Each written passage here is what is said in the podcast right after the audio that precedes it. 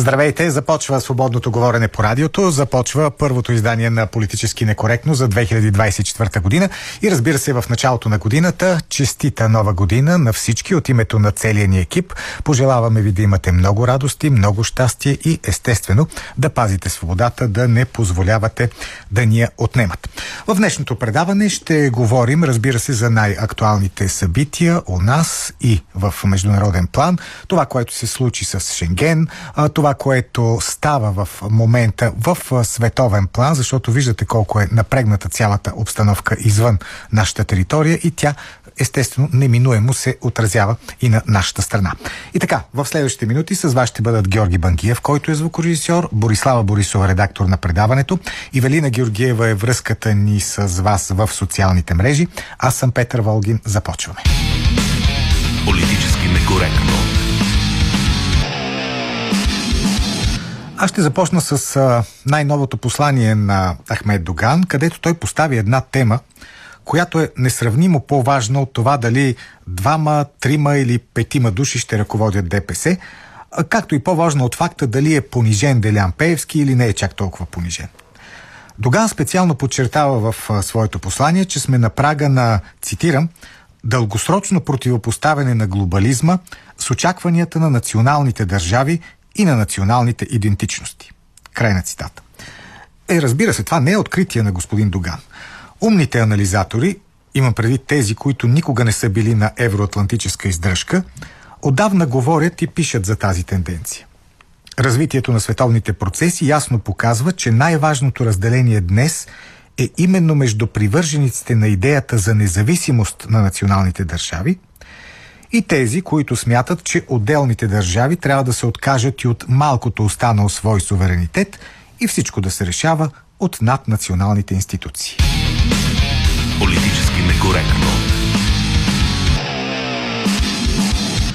Именно разделението между суверенисти и глобалисти бележи развитието на световната политика през последните години. И забележете, това е разделение не само между отделни държави или групи от държави – това разделение минава вътре в самите държави. В Съединените щати, например, глобализмът намира физическото си въплъщение в фигурата на Джо Байден и Демократическата партия, докато идеите за върховенство на националната държава се споделят главно от Доналд Тръмп и републиканците. Затова е толкова важно за целия свят, кой от двамата ще спечели президентските избори. Ако спечели Байден, Съединените щати и целия свят ще изглеждат по един начин. А ако победи Тръмп, положението ще бъде съвсем различно. Навсякъде. Включително и в България. Политически некоректно. В момента България се управлява не просто от глобалисти. Управлява се от хора, които дори не си представят, че при преговорите с чуждестранните партньори могат да защитават българските национални интереси. Единствената цел на нашите управляващи в подобни преговори е да докажат колко примерно изпълняват задачите, спуснати им от чужбина. Вижте всичко, което те изговориха след полуприемането ни в Шенген. Това, че чужденците благоволиха да ни допуснат във въздушно-капковото шенгенско пространство, бива тълкувано от властта и от обслужващите анализатори като някакъв нечуван и невиждан успех – Фактът, че българите, които пътуват с самолет, ще чакат няколко минути по-малко на летищата, предизвиква истинска еуфория при представителите на управляващия елит. И никак не искат да признаят тези хора, че в замяна на това чутовно постижение се изправяме пред съвсем реалния риск България да бъде натъпкана с мигранти. Политически некоректно. На практика нашето полушенгенско членство представлява добре познатата размяна, наречена от народа кон за кокошка. Няколко стотин души ще чакат няколко минути по-малко на летищата, като срещу това се появява реалната опасност да бъдем принудени да приютим хиляди мигранти. Ама нямало да стане това. Ама никой не може да ни принуди да го направим, обясняват евроатлантиците. Да бе, да. Като гледате нашите управляващи, мислите ли, че те изобщо имат смелостта да откажат каквото и да било на чуждите партньори? Ами, че те имат вид на хора, които се ръководят от един единствен принцип, а именно да изпълнят поръчките от чужбина още преди те да са ясно формулирани. Обедени, че има само един световен център на власт, те не спират да му се кланят. Вярно, наричат това васално поклащане солидарност с евроатлантическите партньори. Но с каквито и политически коректни панделги да го опаковат, то не става по-достойно. Политически некоректно. Нашите управляващи натливо отказват да разберат нещо, което хора с много по-малко претенции от техните отдавна са осъзнали. Светът отдавна е многополюсен. Отмина времето, когато имаше само един световен хегемон, чието желания всички изпълняваха. Да, Съединените щати продължават да бъдат велика сила. Но вече са разбрали, че винаги, когато искат да постигнат нещо, трябва да се съобразяват с позициите на Китай, Русия, Турция, Иран. Така че еднополюсният свят окончателно умря. Единствено нашите грантови политици и анализатори не забелязват това – изцяло потънали в борбата за все по-дефицитния евроатлантически финансов ресурс, те не виждат, че сегашната действителност е съвършенно различна от тази от преди две-три десетилетия. Тези, които са се вживели в ролята на васали, пропускат кардиналните промени в света. И е логично именно тези промени да ги запратят в политическата маргиналия, от която няма излизане. Политически некоректно. Анкетата ни днес, която може да попълвате в Facebook, в Telegram, в Instagram и в X, гласи така. Какво е полуприемането ни в Шенген? А. Успех. Б. Провал. Може да гласувате в тази анкета. Политически некоректно. Първия гост за 2024 година на Политически некоректно е социолога Андрей Райчев. Добре дошли. Добре заварил. Предлагам да започнем, господин Райчев, от а, това, което ще се развива като основна тенденция в света през тази година. Тоест, нещата, които ще определят хода на политиката в световен мащаб. Тези, тези неща, на които трябва да обърнем специално внимание, безспорно, може би най-важното са президентските избори в Съединените щати. И още 69 пъти избори в, в други страни. Но тези все пак са... А, да, това ще е полит... каквото и да стане, това е политическо земетресение от 5 бала, да, Господ повече, а, защото и Байден да спечели ли и демократа, който сложат там, защото не е ясно Байден ли е, с... не е до край ясно, е така да кажа, и Тръмп да спечели, пак не е съвсем ясно, че дали е Тръмп, пак някакви процедури текат, но във всички случаи ще е земетресение истинско. И то не защото Тръмп или Байден, а защото това са два вида хора да ги, да ги дефинираме. Два. Тоест, какво символизира Тръмп и какво символизира Байден? Трудно да се каже. Значи, ако беше... За да кажеш това, трябва да, да кажеш аз разбирам какво става в света. А, аз ви слушах вашите водни думи. А, така е, натрупва се едно голямо напрежение срещу тези хора, които управляват глобалистски, да го кажа така. А, но те са, как да ви кажа, противоположността не е просто политическа и не е по въпроса за третия пол, и не е по въпроса за зеленото, и не е по въпроса за свободата на словото. Те се трупат, трупат, трупат. Аз виждам тази противоположност така. А, глобалното е мрежа. Там има дарове, контрадарове, размени, оговорки, зад колисия страшно много, както във всяка мрежа, тя, мрежата по дефиниция е зад колисна. А, локалното е иерархично. Там е ясно кой, кой е капитан, кой е командир, кой командва, кой казва и кой поеме цялата отговорност. А, мрежата и иерархията се бият, както се бият а, военна метафора ще употреба, флота с авиация. Те са несизмерими. Сега, не, че не си нанасят поражение, но как ще предвидите края на една битка, която флота се бие с авиация? А, страшно много фактори непонятни. Тук е същото. Значи, а, като оставим Америка за малко идем в Европа. А, никой европеец не е, е по-сериозно сериозно да смятат, че трябва да връждуваме европейските страни и не трябва да а, бъдем в този дългосрочен мир и дългосрочен ръст, който предбиваваме. Европейци са за. Те, те са скандализирани от мрежата. А, кой е начин аз, избирател и още 10 милиона, да речем, като мен, да сменим госпожа фон дер Лайен? Ми няма, няма такъв. Защото тя не е избира, ама, както и другите ама, шефове. Цяла Германия да реши, да, да я махне, айде в този случай не не кинем, това е германка, така че, но цяла Португалия, ако реши да я махне, пак нищо не става. Защото е мрежа, защото е оговорка, защото няма избори, на които а, това се решава. Значи, в Съединените щати има такива избори, тайната на тяхната политическа система, изключително успешна, между другото, последните 200 години, фантастично стабилна, почти непроменена за 200 години, е, е това, че все пак има сблъсък, генерален сблъсък, генерален избор, какво искаме. И очевидно се е натрупал един огромен разкол в тази нация. А то, то, то, е същия този разкол, който виждаме и у нас. Всъщност опасността, специално за щатите, пък и не само.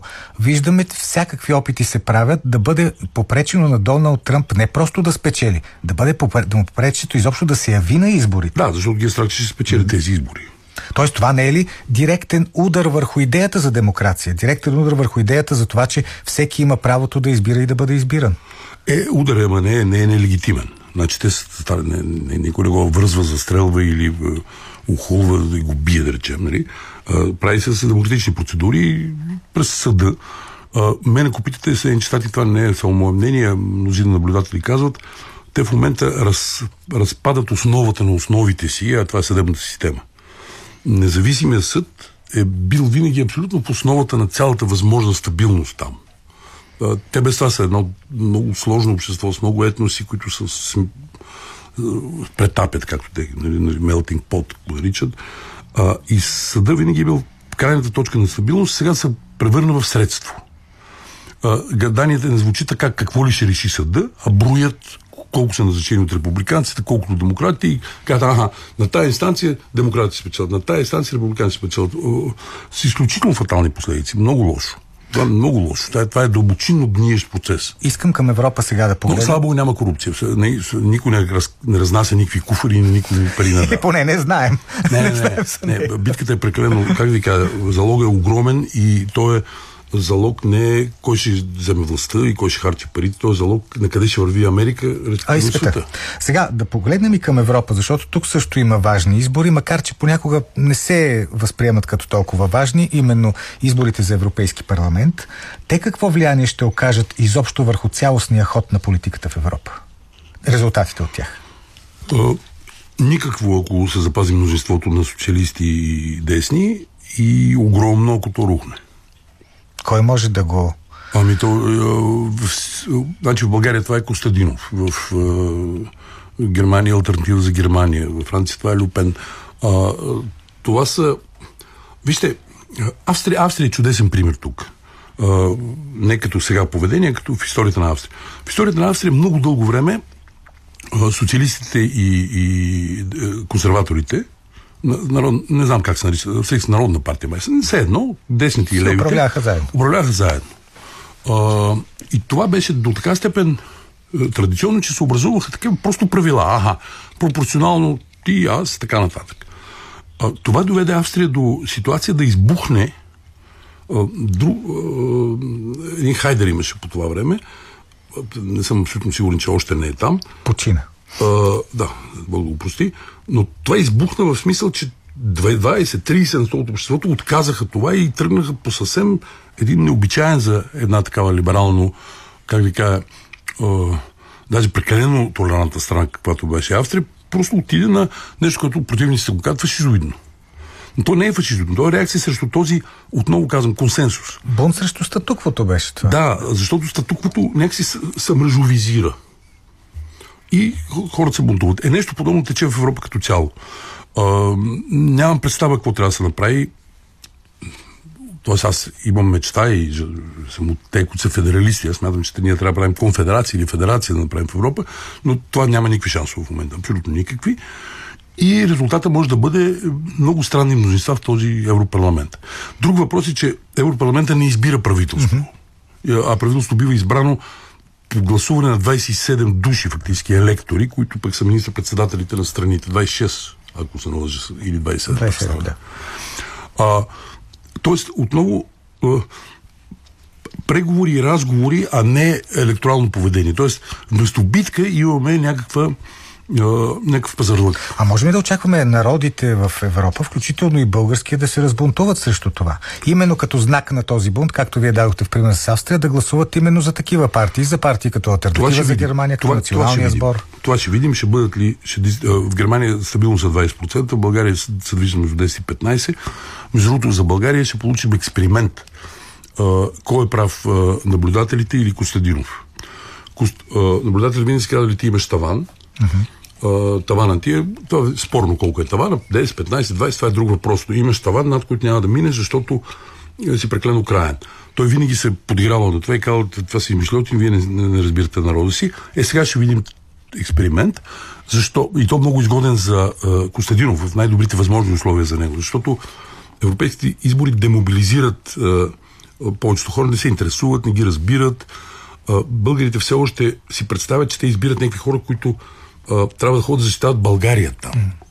Mm. Все едно в Хасково а, да избере между червено и синьо на базата на това а, кой ще защитава хасковски интереси. Те мислят, че е депутат, който се изправи, ще защитава Хасково. Друго. Да. Те, те, те, не го питат как да защитаваме Хасково, го питат кой да управлява цялото. Но нашите не го схващат това. И по тази причина се, първо ниско традиционно участието, а пък привърженици на, на господин Костадинов, те ще бъдат свръхмобилизирани, именно защото един вид по главния въпрос. Ние не искаме така. Тоест той ще има максимално благоприятни условия, което означава следното. Ако прокъса тавана, това е друга ситуация, но ако се окаже, че там му е тавана, пак между 10 и 15, ако се класира, това ще рече, че са прави все пак те, които твърдят, че този вид вод е таванизиран. А ако Възраждане спечели тези изборите или ако реализира някакъв много добър резултат, това би ли било предпоставка за предсрочни парламентарни избори у нас? Не вярвам и ще ви кажа защо. В, управлението в момента е сглобено, тяхна е думата, да, да се сърдат на себе си, колкото си спомням. Ма те си я харесват. Бориславова. Харесват си. Да, не, не знам дали харесват. Стараят се друга да нарекат, но така че то е сглобено по една единствена причина. Тя е геополитическа. Те не се понасят във всички отношения. Смятат един друг за кръци, смятат един друг за мошеници и така нататък. И не се понасят. А, говоря за ППДБ от една страна и, и ГЕРБ и ДПС от другото. Имаше възстание на площада по дяволите между тях стои. И какви ли не думи са разменени. А, сглобено е само на основание на войната в Украина. Дали отиваме mm-hmm. в подробности, но това е причината. А, няма да мине болестта без да мине причината. Това не е, не е някакъв симптом на някаква глупост тяхна или пък на някакъв прилив на а, желание България да, да се научи да... Защото това е много важно нещо, което сега ще кажа като възможна облага за България. Нашите управленци да се научат да мислят по 4-5 въпроса по-български, а не Заедно. партийно. А, както и в Гърция. Mm-hmm. В Гърция има цяла серия въпроси, по които няма вариант, при който се скарват двете големи партии. Просто моментално. Македония беше един такъв въпрос. При нас обаче не е така а, те бяха сериозно натиснати да, да, да, да го направят. Направиха го, едва го търпят, но няма да мине без да има развръзка в Украина. Аз имам и още една, още една причина. Така че едва ли те избори ще повлияят? Да. А, има, според мен, още една причина и тя е важна тези партии да стоят в управлението, освен външния натиск. И това е достъпа до ресурс. Звучи много а, така не е красиво, звучи много цинично, но е факт. Те сега ще си разпределят регулаторите, те сега ще си разпределят властта на много ключови места. Естествено, че имат интерес да стоят заедно. Защото ако напусне един, остава на сухо, остава без нищо. Не, толкова напусне един, той ще се развали цялото. Е, да кажем, и съответно той няма да напусне, защото ще се страхува да не би другите да се коалират а, и да заемат неговото място. Но не, не, този не, стремеж към ресурс е важен, господин Райчев. Е много важен, защото регулатора има много по-дълги последици, отколкото да, даже изборите за парламент. На места те са много години. Се, за много години се слага регулатора много важно нещо. Да, освен това, България, българите нещо не го много разбират това, но България не е бедна страна вече. Ние имаме е, няколко години подред е, значително над 100 милиарда лева произвеждаме.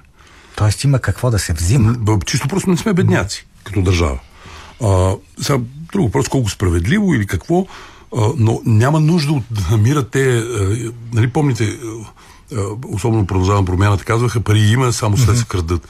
Нали, е, така и не намериха тези 10 милиарда, които трябваше още да, да намерят, но светата истина е, че пари има. България има пари. Сега не, не сме с не, някакво богатство от типа на Люксембург, но докара се му до половин Германия, мене ако питате, това никак не е малко. Е, това всеки ще иска да стои във властта и няма да иска да я напуска. А... Ако не стане много напрегнато, разбира се. Все пак главното е, главното е геополитиката. Главното е Украина. И тъй като развръзка там не се вижда. Не, не се, се вижда.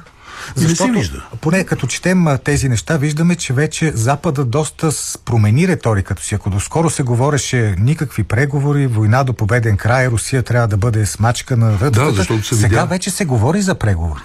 А, нека, нека да вървим поред. Да започнем какво беше в началото на войната. Изказаха се две мнения. Едното мнение беше на президента Радев. И той звучеше така. Като военен човек и президент на България ви казвам, няма да има военна победа с Русия, трябва преговори с Русия. Това по-късно го обявих за путинизъм, за... Асен Василев го нарече в очите и публично национален предател. Ти не вярваш в победата на Украина с Русия, но ще видиш, тя ще се състои. И едва ли не Зеленски на червени площад си приема парад. Това бяха много ясно изразени позиции.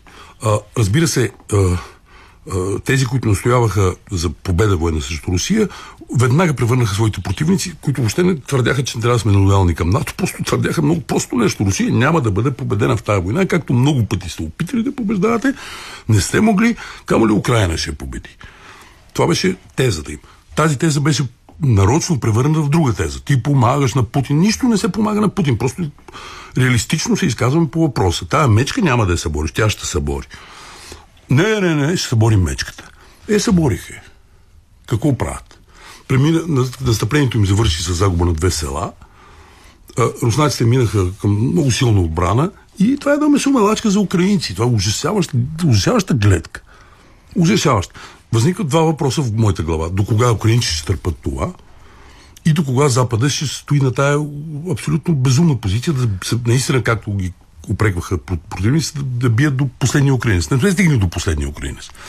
Но бая сме напреднали в тази цел. Всъщност всичко зависи от Запада, защото ако я няма западната подкрепа, Ама не, не само така. военна, а и Ама финансова, не и така. тази война ще спре на секунда. Е, да, да, какво ще, ще спре? Значи, ако Украина, която толкова и обещавахме и говорихме, и то Зеленски обиколи парламентите и едва ли не, един, един среден, средно способен политик с много, да го кажа учтиво, защото Украинското посолство не протестира пак. А, пак ще протестира. А, не, не, искам да кажа да го кажа учтиво. Един човек, който не е доказал своята некорумпираност, е така да кажем. Той човек беше обявен за герой, обещавах се подкрепа.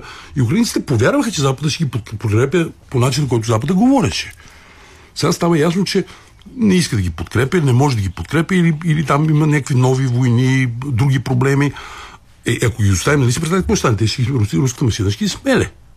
Просто ги смеле. Военната е, машина ще... Няма да, ги, няма да ги оставят на произвола на съдбата, не, но няма и да им дават пари, за да продължават война. Добре, ма, да, ме, тази война няма да завърши тогава с преговори, тя ще върши просто с окупация. Също нещо, което не може да се допусне. Тъй като ти си му обещал на човек, на цял народ, това е 40 милиона народ. И, и е много сложно, защото Русия вече, вече не бърза. Тя бързаше. Тя беше по-зле, тя, тя скърцаше, те санкции не се знаеше как, но се видя, оправи се економически, имат ръст вътрешен, консолидира се населението. Най-голямата грешка на западната пропаганда, никакъв Путин не им е виновен тук и никаква путинска пропаганда. Цитирам Арестович случай. Mm-hmm. Имаше съвършено ясно послание, което трябваше да е основата. Руския народ ни е братски, Путин е диктатор той прави войната, а ние с руснаци сме братята. Тая постановка нямаше, тя беше абсолютно светла и ясна. Вместо това казаха, руснаци са орки и те ни нападат и, и консолидираха въпросите е орки, кавички. Тоест, вие мислите, господин Райчев, че дори тази година няма да се стигне до ами някакъв няма. мир, дори и временен. Цитирам Иван Кръстев тук. Иван Кръстев в, в разговор, който изпаднахме такъв официален разговор, каза, а, вие ако сте Путин, срещу който говореше, вие ще свършите ли войната преди изборите на, на, в, в Америка? Ми няма. Не му трябва. Той е просто в идеалното положение. Построила е нещо, не, не е обещал някакви, кой някакви превземаници. И, и месомалачка, ужасна, отвратителна месомалачка, която гледаме и като гледаме, ще гледаме до, до, до ноември. И истински лошо. Истински лошо положението. И, а ние не може да изоставим, не бива да изоставим Украина по силата на факта, че това би било просто отвратително предателство. А тук в България какво ще става? Извън, има пред извън нали, конкретните резултати от избори или там с глобки, млопки, ротации и така нататък. Обществените настроения как ще се движат според вас? Ами, правителството ще трупа все повече и повече негативи поради тази безпринципност. Там никой не е доволен и ГЕРБ стават се по-недоволни и привържениците на демократична България не харесват нещата. Известно време се забавляваха да стрелят по Радев, така да, да кажат, някакси трябва някой да е лош и Радев да има е виновен. Само взеха и механизма на служебното правителство практически почти му го отнеха и какво ще, на кого ще се карат не е ясно. Доскоро Костадинов им беше отеха някакси, ето го, спираме го, но не, не личи някакъв подем на партия Възраждане, кой знае какъв. И, те, и това е гниене. Това е процес на гниене. В резултат, резултата ще го и на първите парламентарни избори, които се стоят, надява се след войната. Но отново ви казвам, значи, ние, ние сме вързани за тази война политически напълно. Тя, тя, тя определя такта на нашия вътрешно-политически живот. Възможните нови партии или проекти, или както там да ги наречем в нашия политически живот, най-често Радев, разбира се, е подозиран, че подготвя такива неща. Това ще има ли успех, ако стане? И ами... може всичко зависи от това кога ще стане. А, да, и, и, и, по, и по кой двата начина. Значи, дали той слиза от президент и оглавява такова движение преди парламентарни избори, вариант едно, или дочаква края на мандата си, това е 26-то, колкото и 27 се явява. А, със сигурност има около половин един милион души, които няма за кого да гласуват и нямат своя политически еквивалент, защото те навично се гласуват за БСП. Но такава е ситуация в БСП, че тя не успява да набере повече от 250 хиляди души. Нещо повече, случи се просто поразително нещо. БСП национално спечели по-малко, отколкото БСП местно. Това е поразителен и ненаблюдаван до сега ефект. А какво означава това?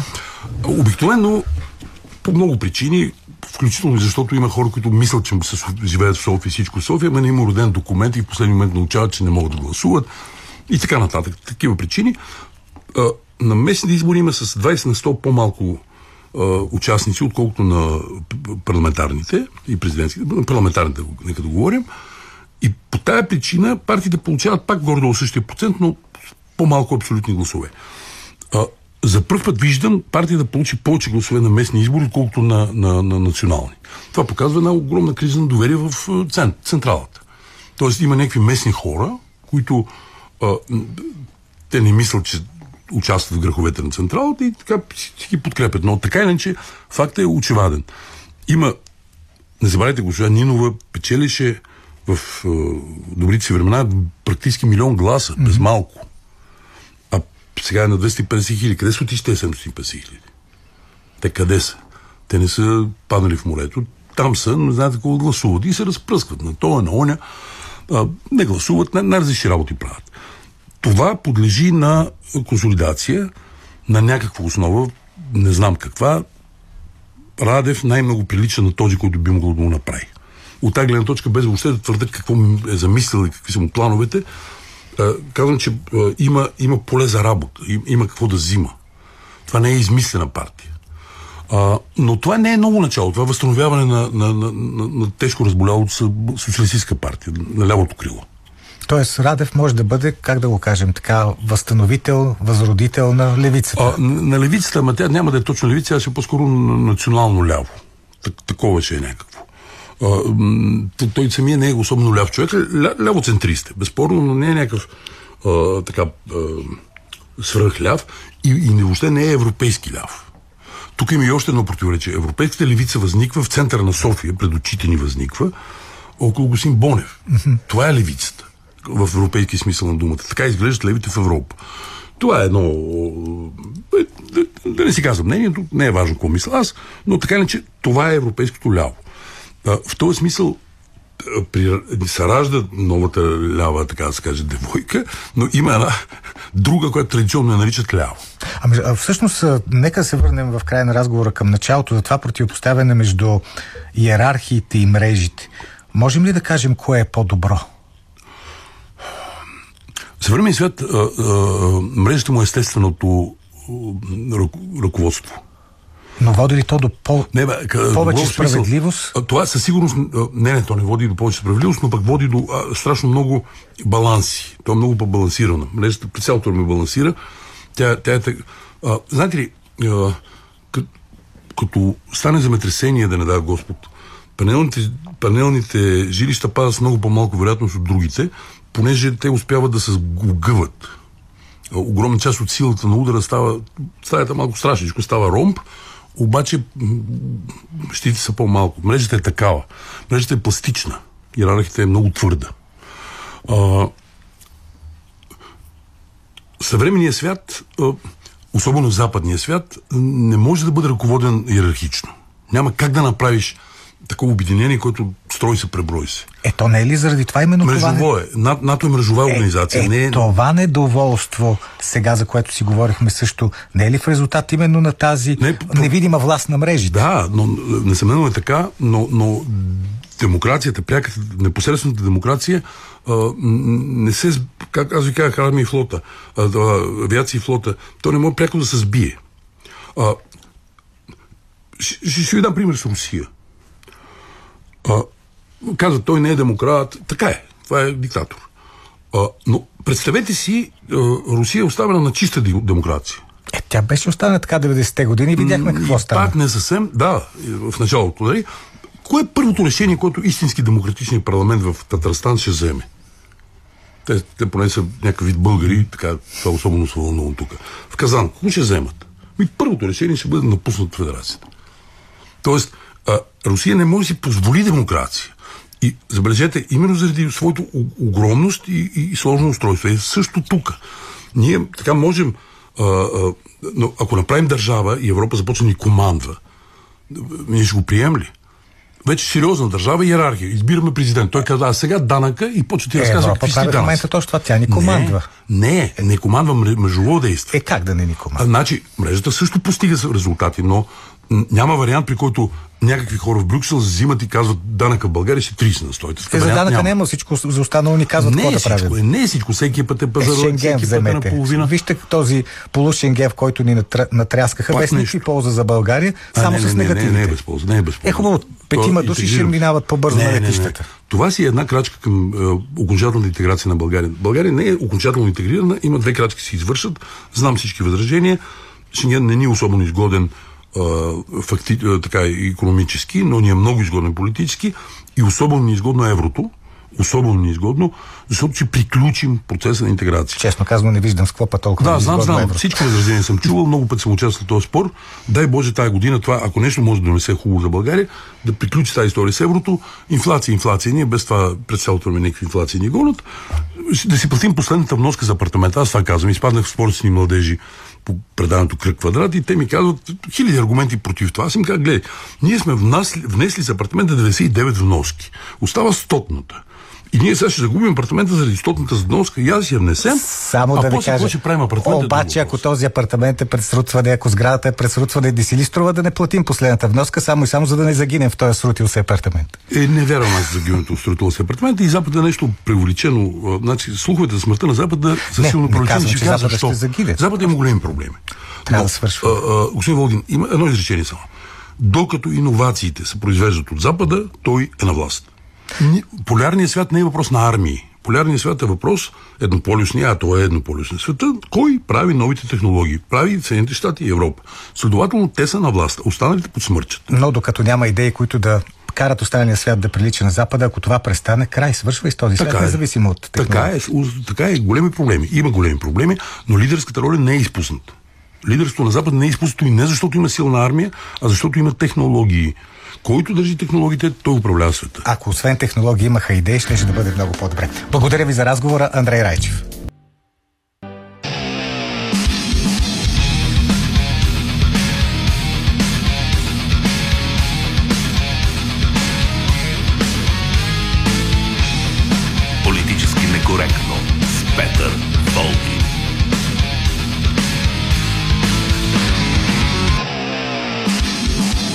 Малко мнение да ви прочита от нашите страници в социалните мрежи по темата Шенген. Радостин Камбошев, това е като да дадеш на малко дете бомбон и да му кажеш, че може само да го държи и гледа, а по-нататък, без да обясняваш кога, ще може да си го отвори и евентуално да си го изеде. Мариан Станев, явно не коалицията, можете материализира неща като необразование, не здравеопазване, не свобода на словото и не Шенген. Нещо като Шенген, ама не баш. Така, Кирил Ангелов, Брюксел ни се подигра и ни унижи. Юлиан Губатов показва отношението на евроатлантическите господари към техните слуги в лицето на Денков и Тройната коалиция. Тодор Михайлов, успешен провал е, получаваме куп мигранти от Австрия срещу удоволствието богатите да имат ченген по въздуха. Елия Танасова, пълен провал и унижение. А, Мариана Георгиева, пълен провал, такова полуприемане е малко като полубременна. Вера Петрова, успех, малка крачка, но напред до края на 2024 и по суша, през 2025 и в еврозоната. Сега вече сте вие на нашите телефони. Да ви ги припомня 0889 202 207 029631565 029336743. Е, за този пусти Шенген говорим днеска, за това и нашата анкета. Дали е успех или провал? Какво мислите вие? Добър ден! Добър ден, господин Волги, ни честита нова година. И на вас. Здрава и мирна да Дай е. Боже. Каж, а, кажете сега. Вижте какво аз искам нещо да обърна внимание на господин Райчев. Малко така една реплика да направя. Направете, Може ли? може. Ами господин Волгин, и се обръщам към господин Райчев. За левите хора, за европейското ляво, объркахте вие анализаторите, господин Райчев, ведно с а, Корнелия Нинова, толкова не объркахте тези така наречени леви хора, че а, от 1 милион спаднахме на 250 хиляди. Е, само да кажа, не само да кажа, че господин Райчев няма вина в случая. Той не е политик, да, той не се е явявал на избори. анализи просто объркват хората. Ние не сме за европейско ляво. Ние не сме за прогресивно и либерално ляво. Ние не сме за Шенген. Ние не сме за Европейския съюз. Ние не сме за джендеризма. Ние сме леви хора, социалисти. Ама европейските леви са друго, нали знаете? справед- Справедливост, равноправие, равнопоставеност, безплатно образование и безплатно здравеопазване. Ама кажете ми сега за Шенген, за това говорим днес. Това успех ли Ами или е провал? Мен не ме интересува. Е, как? Дали ще минем с Шенген и ще ни вкарват наркотици без проверки и замразени меса от Ма те и 50 сега ни години, където и сега ни ги вкарват и пълни храни с а, цялата Менделеева таблица. Мен това не ме интересува. Ама на летището няма да чакате, госпожа. Сп- Спокойно ще минавате по летището бързо. Е, да, политичето. Аз в самолет се не качвам, че имам клаустрофобия. Въобще не ме интересува техния Шенген. Е. Интересува българския народ. Мизерията, беднотията. Не може да идем до лекар. Ние от северо-западна България. Знаете ли как живеем? Просто да се съобразят тези политици. Да се махат, да се махат, да си взимат милионите и милиардите и да заминават за Америка. Да оставят България на мира. Добре, благодаря ви за мнението. Добър ден. Ало, да. Да, слушам ви, вие сте. Е, Здравейте. Здравейте. Е, Поздрави на е, всички съдебни реформатори в България. За много години ги поздравявам. Радослав Георгиев от Варна. Въпросът ми е, че и държа много да обознача точно във вашето предаване. Проблем номер едно в Да. България.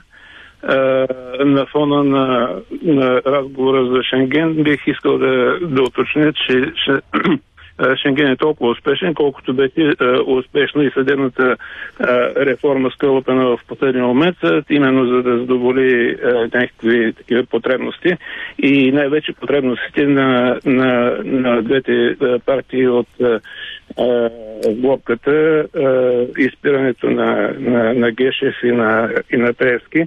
Та проблем номер едно на България се нарича член 126, алинея 2 от Конституцията, която стипулира, че съществува главен прокурор в, в, българското, в българската съдебна система, което, който а, а, по по, по силата на, член, на, на линия първа от същия член 126, а, всъщност не е, не е прокурор. Значи главният прокурор не е прокурор, понеже няма...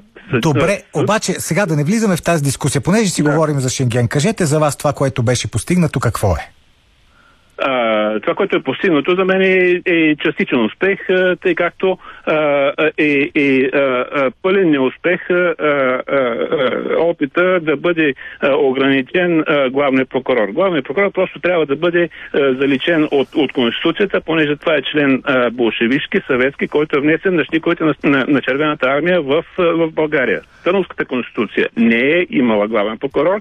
В България има главен прокурор с такива извратени пълномощия само в, в Русия, в Ема Беларус ето, те сега казаха, че много хубава съдебна реформа са направили управляващите, много си я харесват. Не я понасям, не, не, не я понасям, понеже утвърди главния прокурор, назначи а, допълнителни наблюдаващи прокурори, а, а, а, прокурорски съвети и така нататък. Просто главният прокурор е излишен, вреден, антиконституционен, Разбрах вашата теза, благодаря ви. Добър ден. Добър ден, Заповядайте. господин Валдо. Ами, първо бих искал да репликирам вашия предишен събеседник, че, например, във Франция а, съществува така наречения авокат женерал или президент ди парке. И става дума за човек, който реално е а, главен прокурор. Той наистина няма много големи пълномощия, но длъжността съществува в Франция до ден днешен по- от времето на Наполеон. Просто е така. Добре, но да се съсредоточим върху Шенген, защото това е темата, която сега и политици, и анализатори много коментират. Това успех ли е или е провал според вас? Ами вижте сега, а, малко по-далечко ще трябва да започна, защото аз, например, не гласувам последните три пъти. Но не гласувах за ГЕРБ, както гласувах по-рано, защото се появи продължаване промяната, Така. а не исках още да гласувам за тях.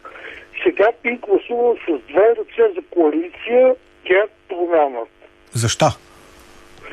Защото а, според мен те водят една правилна политика и, и абсолютно не мога да се съглася с вас, че са сервилни спрямо западните ни съюзници. Те са наши съюзници и евроатлантизма е нещо много хубаво, до толкова, доколкото а, в крайна сметка той е център на цивилизацията, както кой долу каза и а, а, господин Райчев, а, докато разговаряше с вас, а вие го репликирахте, че нямат идеи. Нямат. Технологии може нямат. да имат, ама идеи нямат. Не мога да се съглася с вас.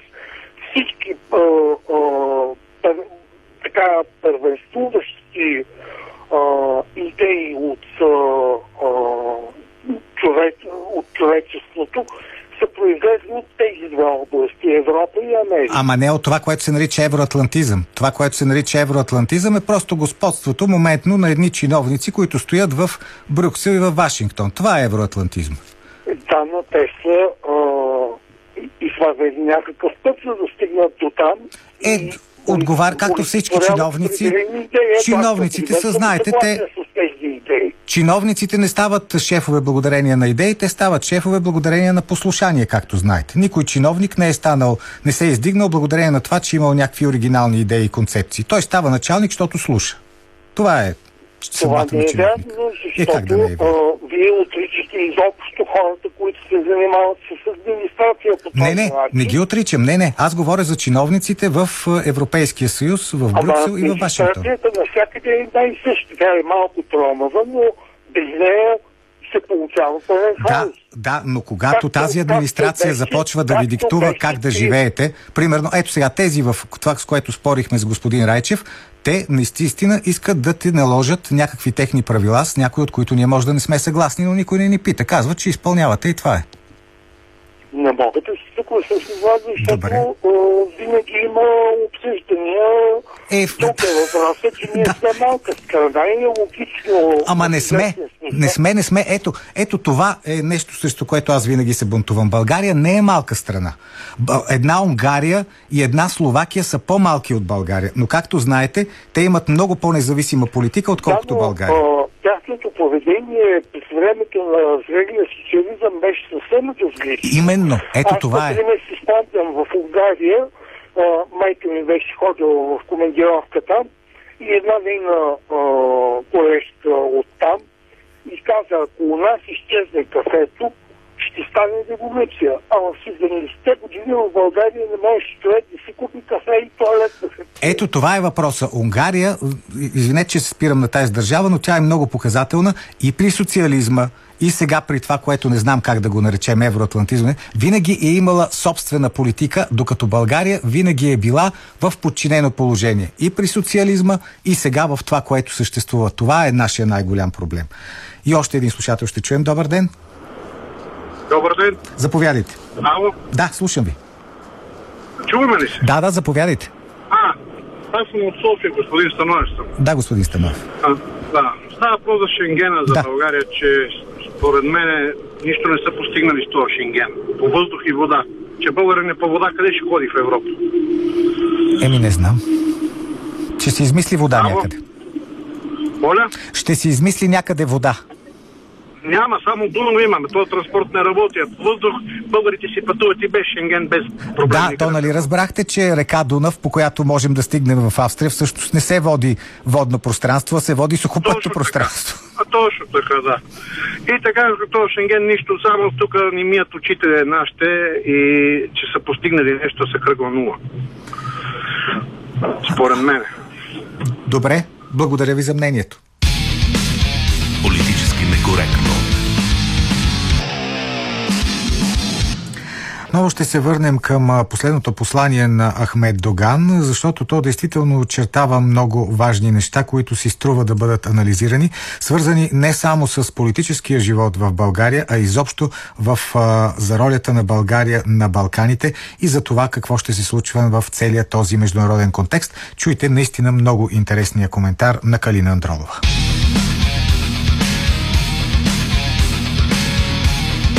По ръба.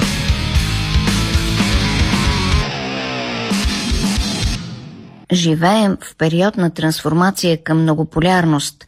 Минаваме през войни и конвенционални и хибридни за постигане на нов баланс между великите сили.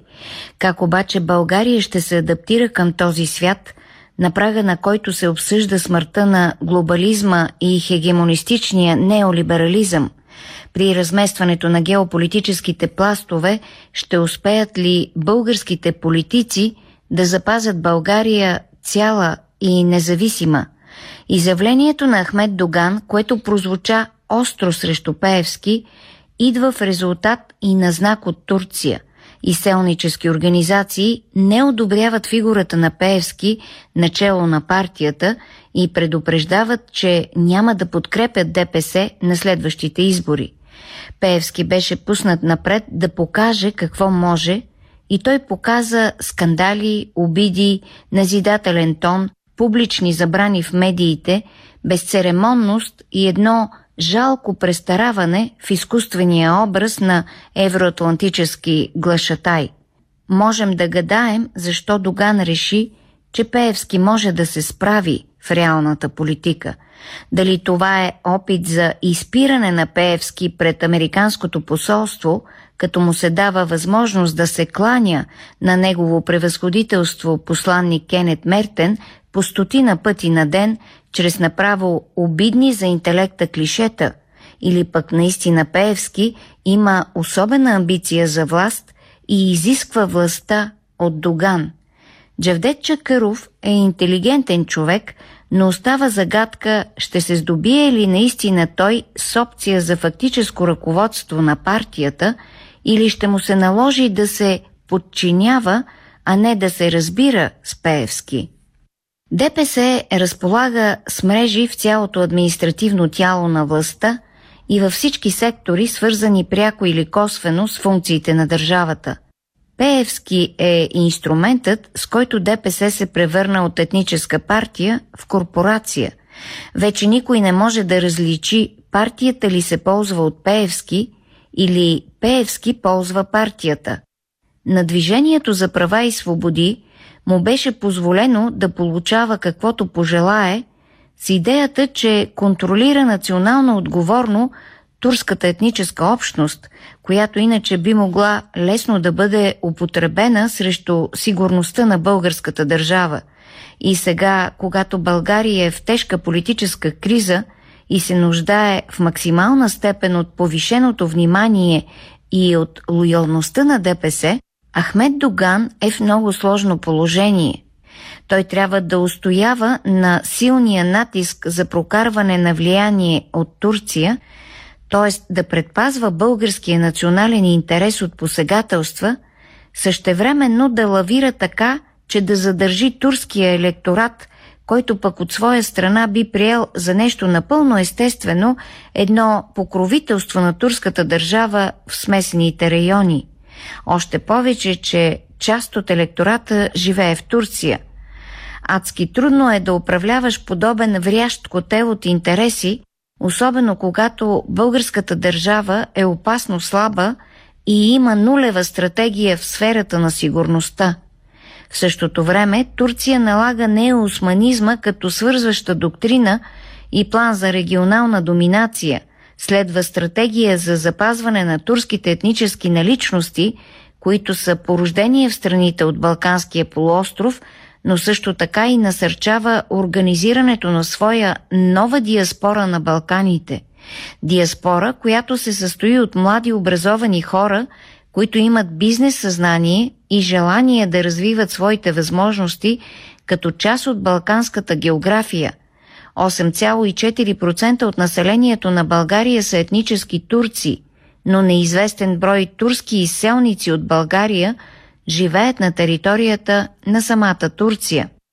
От населението на Северна Македония турци са 4%, в Косово 2%, около 150 хиляди турци живеят в континенталната част на Гърция и 25 хиляди по гръцките острови. Турските демографи изчисляват, че най-малко 20% от населението на Турция има семейни връзки на Балканите. В един турски доклад, посветен на турската етническа общност в България, попаднах на следната фраза «Турция е силен роднина». Тази фраза изчерпва хиляди думи. Турция говори за Балканите в контекста на една споделена идентичност и се готви да доминира региона. Организация на турската диаспора на Балканите презентира привлекателно тезата «Ние всички сме османци». Тази идентичност, казват представители на турската етническа общност, разположена на Балканите, не може да се обвърже с Турция – защото това е нещо много по-старо, много по-голямо. Такава е визията на неосманистка Турция за Балканите и турската държава разширява методично своето влияние, като инвестира много активно в болници, училища, селско стопанство, джамии, банки и инфраструктура. В момента международното право няма никаква стойност. Действа се с формите на хибридната война – в които разузнаването е най-компетентната институция, ако, разбира се, разузнаването е качествено. Затова хора от разузнаването са по-ценни във външно-политическите ведомства, отколкото чистите дипломати.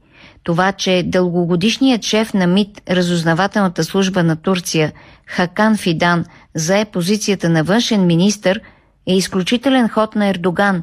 Това е доказано полезна формула – хора, които се занимават по линия на специалните служби из външна политика, да стават министри на външните работи, защото това са хора, чието информационен и аналитичен капацитет надхвърля този на обикновените дипломати. Британският опит показва, че е свръхпродуктивно да се обединяват в една позиция, в една личност, компетентността по сигурността и уменията в дипломацията. Такъв човек е по-силен и в едната, и в другата област. Турция има ясно очертана балканска политика, на чийто фон България трябва да успее да поддържа един деликатен етнополитически баланс, като се има предвид, че България чрез невежи и продажни политически решения започна да се връзва към енергийната система на Турция, ДПС е призовано като българска национално отговорна партия да играе решаваща роля от тук нататък в трусовия период на трансформация на света.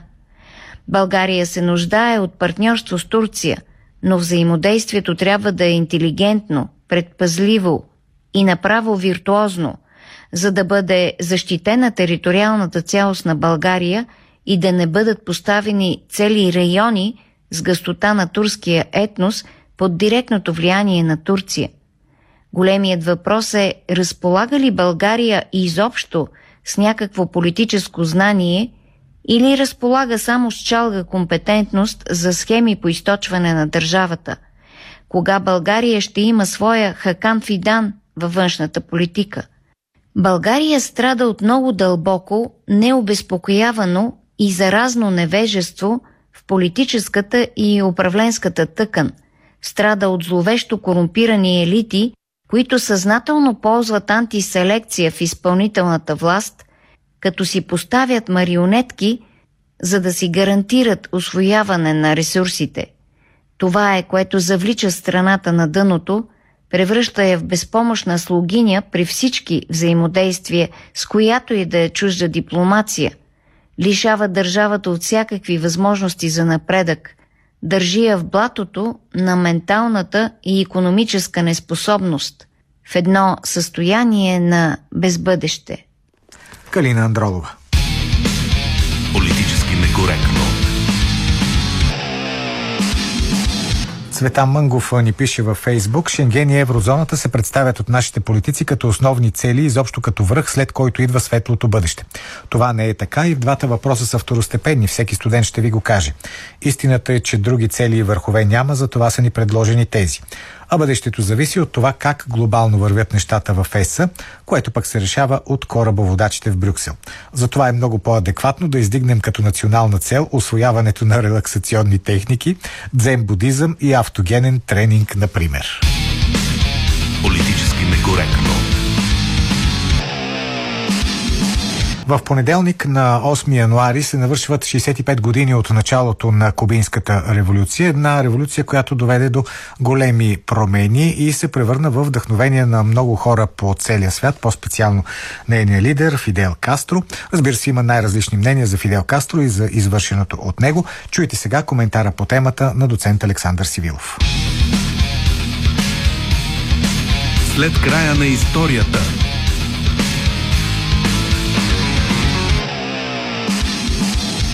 На 8 януари 1959 г., преди 65 години, войските на кубинските партизани, водени от Фидел Кастро, влизат в Хавана. Тогава се стига до победата на Кубинската революция. Едно от събитията, които остават с много противоречива оценка в историята, но без съмнение са определящи за хода и през останалата част от 20 век. Днес Куба продължава да се развива по свой собствен път – Страната е изправена пред тежки економически и социални проблеми, но в същото време, според всички световни класации, е на първо място по ниво на здравеопазване и образование в региона. Развитието на света през последните повече от 30 години промени сериозно и оценката за събитията в Куба през 50-те години на миналия век. Все повече се говори за комунистическа диктатура и едноличен режим на братята Кастро – на този фон лесно се забравя какво предизвиква революцията и защо кубинците продължават да търпят ограничения, но не се отказват от своя път. Историята на Куба като самостоятелна държава започва с Испано-американската война през 1898 година. Тогава островът получава свободата си благодарение на намесата на САЩ. Скоро се налага да платят за това – през 1901 година в Конституцията е въведена тъй наречената поправка Плат, която дава възможност на Съединените щати да се намесват във вътрешния политически живот на Хавана, ако бъдат застрашени интересите на американските граждани. Такива намеси има на няколко пъти във времето до началото на 30-те години на 20 век. Тогава политиката на Вашингтон към карибската държава започва да става по-изтънчена. Те залагат на вътрешни политически играчи, които движат Куба по варватера на американските интереси. Един от тях е Фулхенсио Батиста. Той е военен и дълго време се изживява в тази сфера. Неговият политически ореол изгрява при свалянето на диктатора от втората половина на 20-те години Херардо Мачадо. Тогава армията застава на страната на по-голямата част от обществото, което се надига в революцията през 1933 година. След това Батиста става сивия кардинал на кубинската политика. Съгласувани с него на власт идват президенти, които поддържат тесни връзки с САЩ. Батиста решава да излезе на преден план през 1940 година, когато печели изборите за държавен глава и управлява страната до 1944. През следващите години се връща към традиционната си позиция на кукловод. Нещата рязко се променят в началото на 50-те години, когато набира сила Кубинската народна ортодоксална партия. В нейните редици е и младия Фидел Кастро, който се кандидатира за конгресмен. Една от основните идеи на партията е провеждането на аграрна реформа, която да оземли масата от кубинските селени – Икономиката на острова зависи напълно от производството на захар в захарните плантации, а те в по-голямата си част са собственост на американски компании. Само през 3 месеца в годината масата от обикновените кубинци имат ужасно тежка работа на полетата, където режат тръстика. През останалата част от времето се препитават в бидонвилите около големите градове. Връзките на Батиста с организираната престъпност САЩ превръщат Куба в прототипа на Лас Вегас. Рай за хазарта, проституцията и другите развлечения за богати американци. Тези дейности са забранени в самите Съединени щати. С това иска да се пребори ортодоксалната партия, но на 10 март 1952 година армията на Куба прави преврат. Очертаващата се победа на Народната партия така и не става реалност. Фулхенсио Батиста налага една от най-кървавите диктатури в Латинска Америка. През октомври 1963 г. американският президент Джон Кенеди казва аз вярвам, че няма държава в света, включително и тези, които са колонии, където економическата колонизация, унижението и експлоатацията да са по-лоши от тези в Куба, като това е частично предизвикано и от политиката на моята страна по време на режима на Батиста. Аз одобрих прокламацията на Фидел Кастро, която той направи от Сиера Маестра, когато той напълно обоснова призова за правосъдие и унищожаване на корупцията в Куба. Ще отида и по-далеч. Батиста бе олицетворение на някои от греховете на САЩ. Сега ние трябва да платим за тези грехове.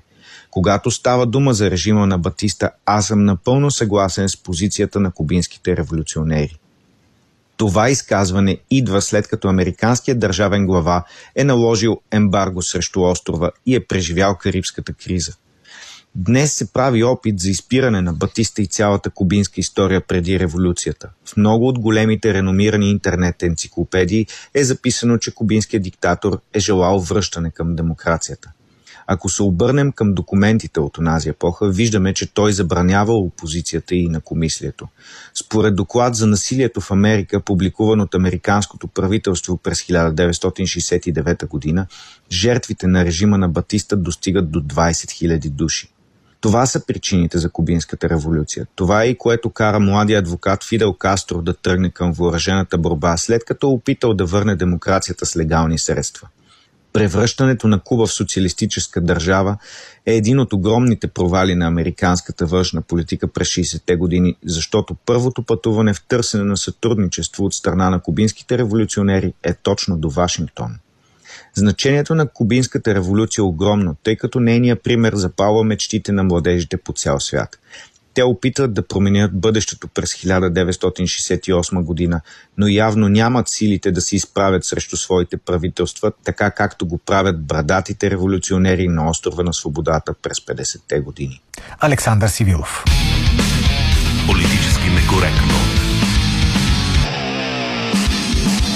Ивелина е готова с резултатите от анкетата, в която днес ви попитахме успех или провал е полуприемането на България в Шенген. Ето ги и резултатите. Във Фейсбук са гласували 1200 души. 75% от тях казват провал. В Телеграм са гласували 500 души, 96% от тях казват провал. В Инстаграм 77% от 50-те гласували казват провал. И само в Екс, познат преди като Twitter, там смятат полуприемането в Шенген за успех. Там са гласували 430 души и 69% от тях казват, че това е успех. Политически некоректно. Първото издание на Политически некоректно за 2024 година приключва. Разбира се, продължаваме и утре, когато тук ще бъде Силвия. А сега с вас се разделят Георги Бангиев, Борислава Борисова, Ивелина Георгиева, аз съм Петър Волгин